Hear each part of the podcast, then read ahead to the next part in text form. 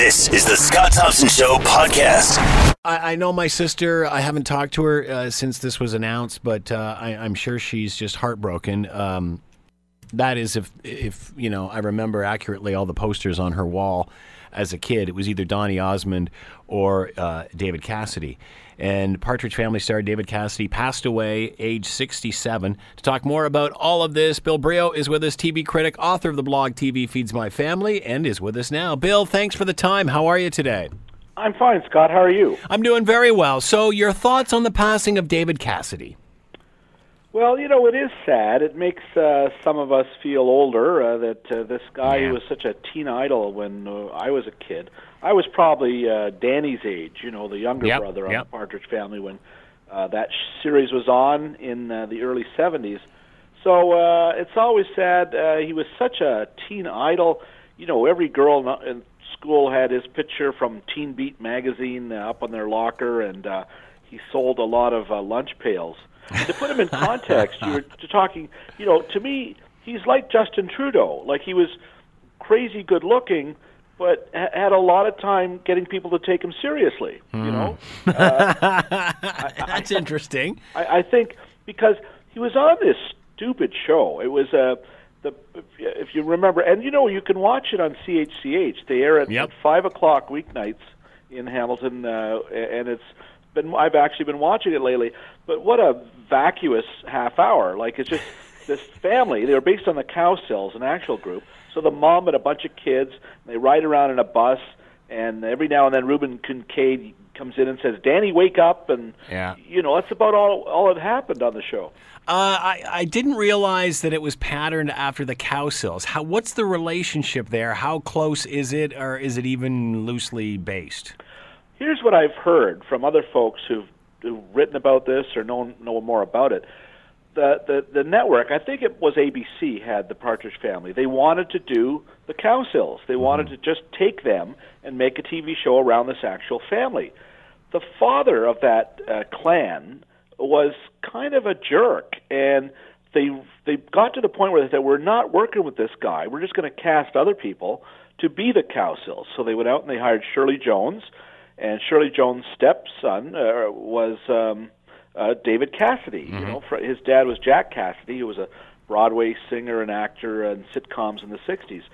So uh, it was almost accidental that he ended up being the lead singer for all these hit songs, "Come On, Get Happy" and "I Think I Love You," because he really could sing. He's a pretty good singer. So, did Shirley Jones and David Cassidy get this gig at the same time? Did they come as a duo?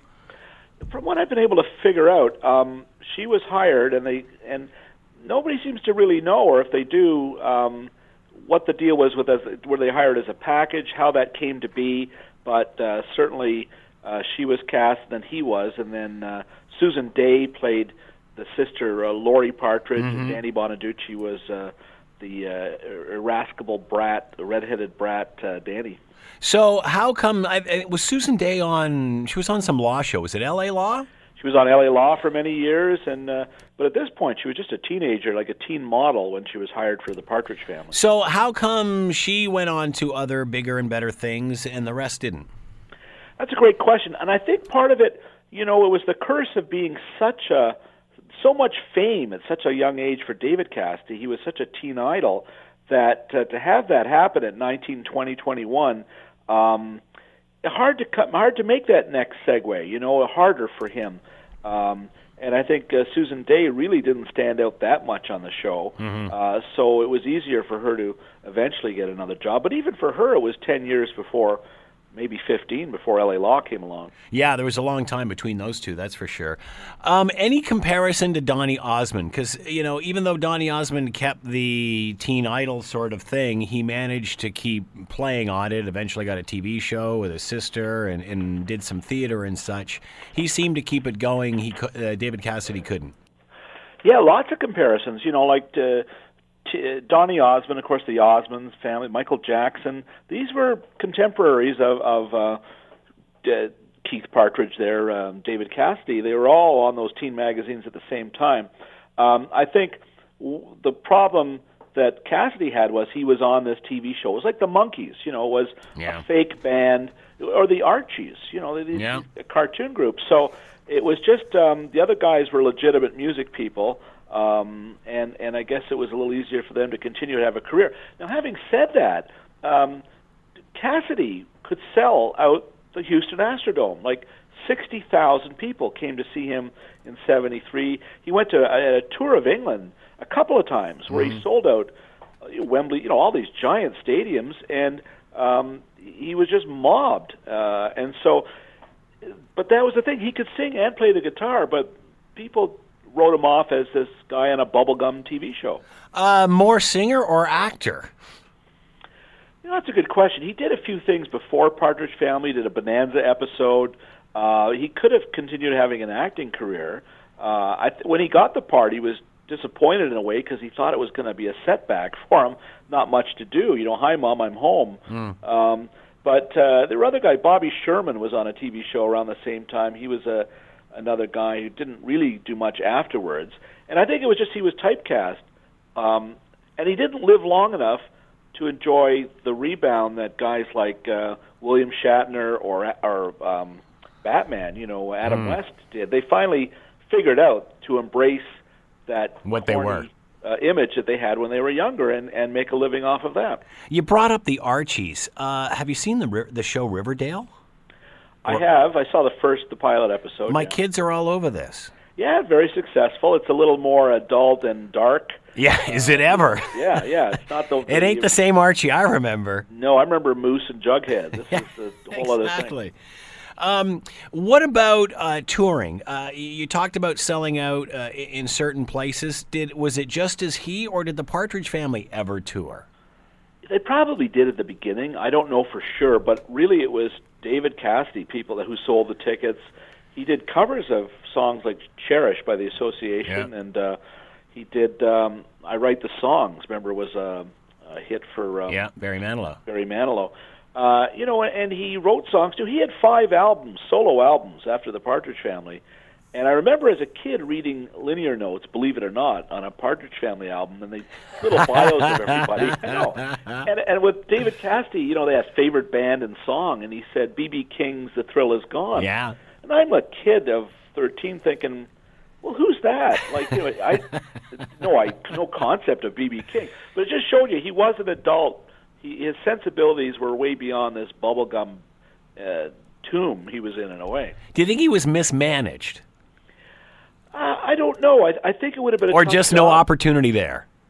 he you know he, he did do other things he, he i don't know if he was mismanaged but he he did segue he did uh blood brothers on broadway he did like donny osmond he did joseph and his amazing technicolor dreamcoat uh he continued to do uh, write and perform songs I, I really think he was almost so overwhelmed by that early burst of fame nearly getting trampled and sneaking in and out of limos and trying to survive all that that he really wanted never to do that again. And I don't think he ever figured out what his next act he even did a, a TV series after that that bombed. You know he tried that way as well. Uh, do you think that uh, his music was more important to him than his acting, or do you Oh, think I- he was I- an actor that could sing? I do think the music was what he felt um, the most secure about That was his calling. Yeah, and if you watch the Partridge Family reruns, there'll be the odd scene where he's in the garage per- rehearsing, and he's playing guitar, and he's really playing guitar. Yeah. Uh, the other ones just lip synced. They were, um, you know, no, nobody else except his mom, Shirley Jones, was really singing on any of the records. But um, so yeah, it, uh, it it was seemed like the Monkees went through that same Yeah. Transition. No one took them seriously either. So uh, it was actually uh, well, we knew it was David Cassidy. Did Shirley Jones actually sing on those recordings as well? From what I understand, she does sing on some of them. Yeah, but uh, none of the all the other kids were. Uh, they were like Milli Vanilli, you know. They just had Right. professional singing for them. Uh, so uh, will this mean any sort of resurgence for the show? Will people get into this again? Do you think? Maybe for a day and a half. Yeah, because if you watch the show, it's really funny. I saw an episode the other day, and you know, there's a lot of them sitting around the dining room table, and you know, Danny, do your homework. Yeah. And, and uh, you know, What's it like watching these now? it's it's it's not as exciting as when I was uh, 12 or 13. but, but you know what's funny? They had an episode on with Richard Pryor, uh, and you know it was an, an awkward time in 1970 just before All in the Family when they're trying to deal with real issues. Don't forget, this is the Vietnam War Yeah. is raging, mm-hmm. and this show is very Leave It to Beaver. There's really nothing going on in America if you just watch The Partridge Family. That's my next question. Was it just such a turbulent time, both in society, politics, and music, for this just to even go past a TV show? Yeah, what they were providing was a, an oasis away from reality. Mm-hmm. You know, the Partridge Family probably would be a huge hit now because people are so dismayed by the news and they they feel beat up every time they open their uh, browsers and look at tw- Twitter. Uh, they might run and flee to this escapism that the Partridge Family provided. Either that or go to shows like This Is Us, where they realize that their problems are nothing compared to everyone else's in the world. That's true. Very emotional shows, right? Uh, okay, I, I'm, I'm going off uh, kilter here, but I have to ask you what are your thoughts on this? This Is Us. I don't watch This Is Us, so I have. That's because thoughts. you're a guy. I have no thoughts on This Is, Is it a girl show? I, I well, I don't know, and I know a lot of guys who watch and love it. Uh, Alan Pergament is the critic for the Buffalo News, one of his favorite shows. Uh, I just don't, uh, you know, so much TV on so many Yeah. platforms. I end up watching three of something and writing about it and uh, moving on. All right, so uh, what about the Danny Bonaduce's of the world and the rest of this cast? Do we know anything about any of the, even Susan Dey? What are they doing now? Do we know any of that? Well, you know, I, I once the only time I was in a room with David Cassidy was with David with uh, Danny Bonaduce on a on a TCA press tour about 13 years ago in in L.A. and the two of them were promoting something on Spike, uh, a special about the Partridge Family, and it was hilarious sitting and listening to them. They had all these stories they told out of school about Susan Dey about in the, in the last year she was so you know, she was stick thin, but she was so conscious of maintaining her weight. She only ate carrots that season, and she turned orange, Oh, no. according to these two guys. so they were telling these outrageous stories, but it was nice to see them having fun, joking. Bonaduce had had a, you know, he'd been he had a lot of run ins with the law. he had, and, and that was Cassidy's joke. He said he always knew when uh, Bonaduce was in trouble uh, or had been arrested because his phone would ring. you know, uh, and uh, and really Cassidy reached out and helped Bonaduce when his yeah, after those arrests he had once he beat up a transvestite prostitute and another, another time was cocaine. Like Yeah. he was in pretty big trouble because he was a radio guy, right? Yeah. and um, he and uh, Cassidy gave him a leg up, gave him a job, helped him out in his tours, and uh, the two of them re- maintained their friendship. Uh, do you think David Cassidy's music career would have su- uh, survived in today's world of uh, YouTube and, and MP3s and such? God, you More know, having access to it as opposed to the big record companies saying what was good and what was bad? it, it's all hard to, to to put things out of context like that. If you look at the charts back when the Partridge Family charted, the people they were in the mix with were. Um, the Carpenters, Yeah. and uh, you know you had uh, James Taylor. Like there was hard rock. It was Led Zeppelin was coming along, but Yep. there was also a very gentle, middle of the road sound. And It was very middle of the road in the 70s. Yeah, so they fit in with that, and maybe they wouldn't now. You know, I don't know if uh, Cassidy could, uh, you know, rap. you know, like Yeah. it'd, they'd have to be different kind of singers. I bet Danny can. Danny, he's got a rap sheet. Oh, that's what it is. I can't let you go without asking you your, your you you your thoughts on what's been happening in Hollywood in regard to stars and alleged sexual misconduct, especially Charlie Rose. yeah, you know, I mean, the other, last night I was playing hockey, and you know, I'm older and slower, and this one of the better guys came in, and I got to the bench, and I said, "Man, I, I got so undressed out there, I felt like a studio executive." That's my joke. Sorry, I I had that. Hey, you know already. what? I'm watching Stephen Colbert try to do stuff on this last night, and it's pretty awkward. It's pretty tough to make a joke about sexual assault, isn't it? It is, and you've got, um, and I think he had on one of the co-hosts of the uh, CBS. Yeah, and Carol show. King on, yeah. Right last night. So yeah, it is uh, startling every day. There's another headline, and um, Charlie Rose. Um, you know, I saw Mike Bullard of all people tweeted that. You know, when, when he's 75, he doesn't. He won't even want to look at himself. Like, Yeah, why yeah. would why was Charlie Rose doing this? But it, it's mind blowing, and it does make you wonder what's next. You know, and and we're getting through um, people at a different level now. You got Lasseter, who was an executive at Pixar and Disney, um, you know, and and he's taking a leave for six months. Um, it's getting more into the boardrooms, and you just wonder uh, where that might lead. Um, that, that that certainly could be a real uh, game changer. But the good news is, you know, there's this idea that it was a boys' club that you could misbehave and you could impact people's careers really seems to be over. Like Yeah. the, that's the the part of it that's uh, tremendous. We'll even look at the difference in how uh, we're digesting this as opposed to the Cosby information that came out a while ago.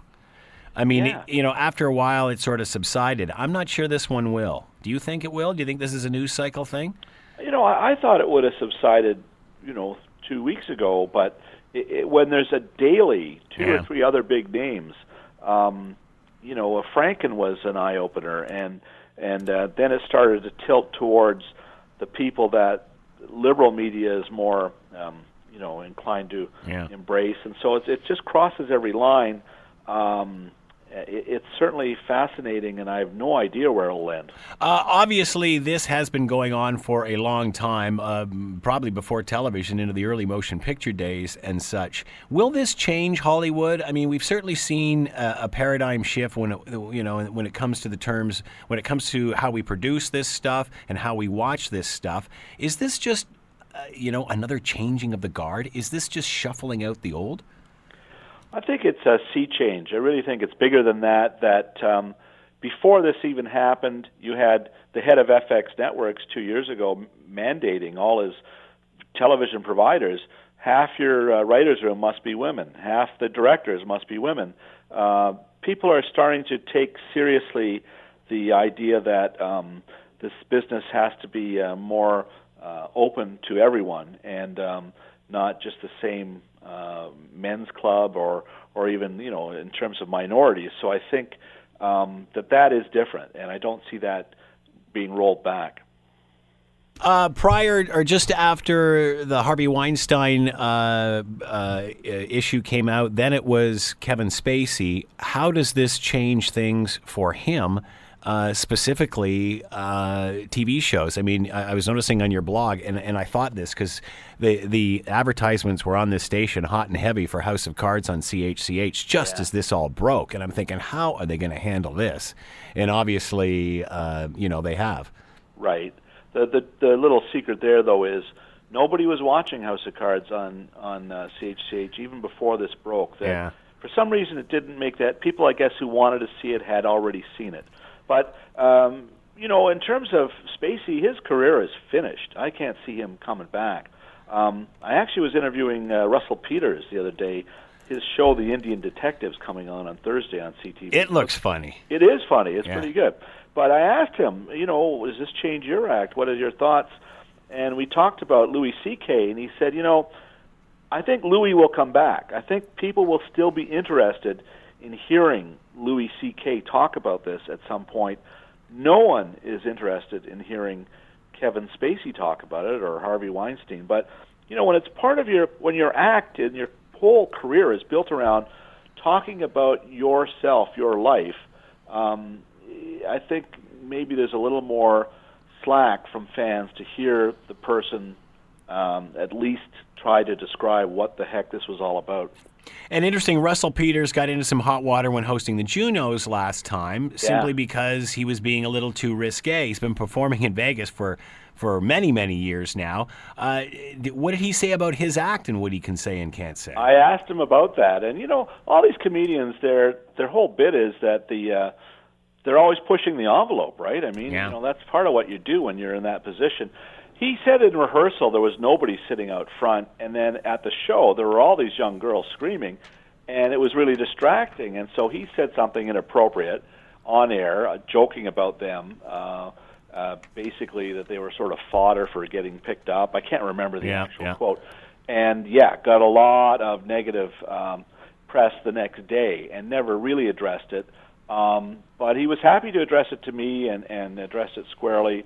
Uh, he won't be changing his act, but his act, he doesn't really have No. a blue act. No. He- it's more about uh, multiculturalism, and he, he makes fun, mocks himself, and races all. Uh, I remember judging him at an amateur night at Yuk Yuk's a bazillion years ago. wow, really? Yeah, and he was he was he just knocked it out of the park. He was absolutely hilarious. Wow. And yeah, and obviously he went on to win the contest, and then the rest is history, as they say. But uh, yeah, even back then, man, he was funny. He was a funny guy. Yeah, he is a funny guy. He had a party Monday night to to launch this at his house in Toronto, and because I live up in Brampton, and that's where these guys all grew up. I brought um, a large pizza from McKay Pizza. down with me. that went over pretty well. Bill Brioux has been with us, TV critic, author of the blog TV Feeds My Family, talking about the passing of Partridge Family star David Cassidy and all things TV. Bill, as always, thanks for the time. Much appreciated. Uh, my pleasure, Scott. The Scott Thompson Show, weekdays from noon to 3 on AM 900 CHML.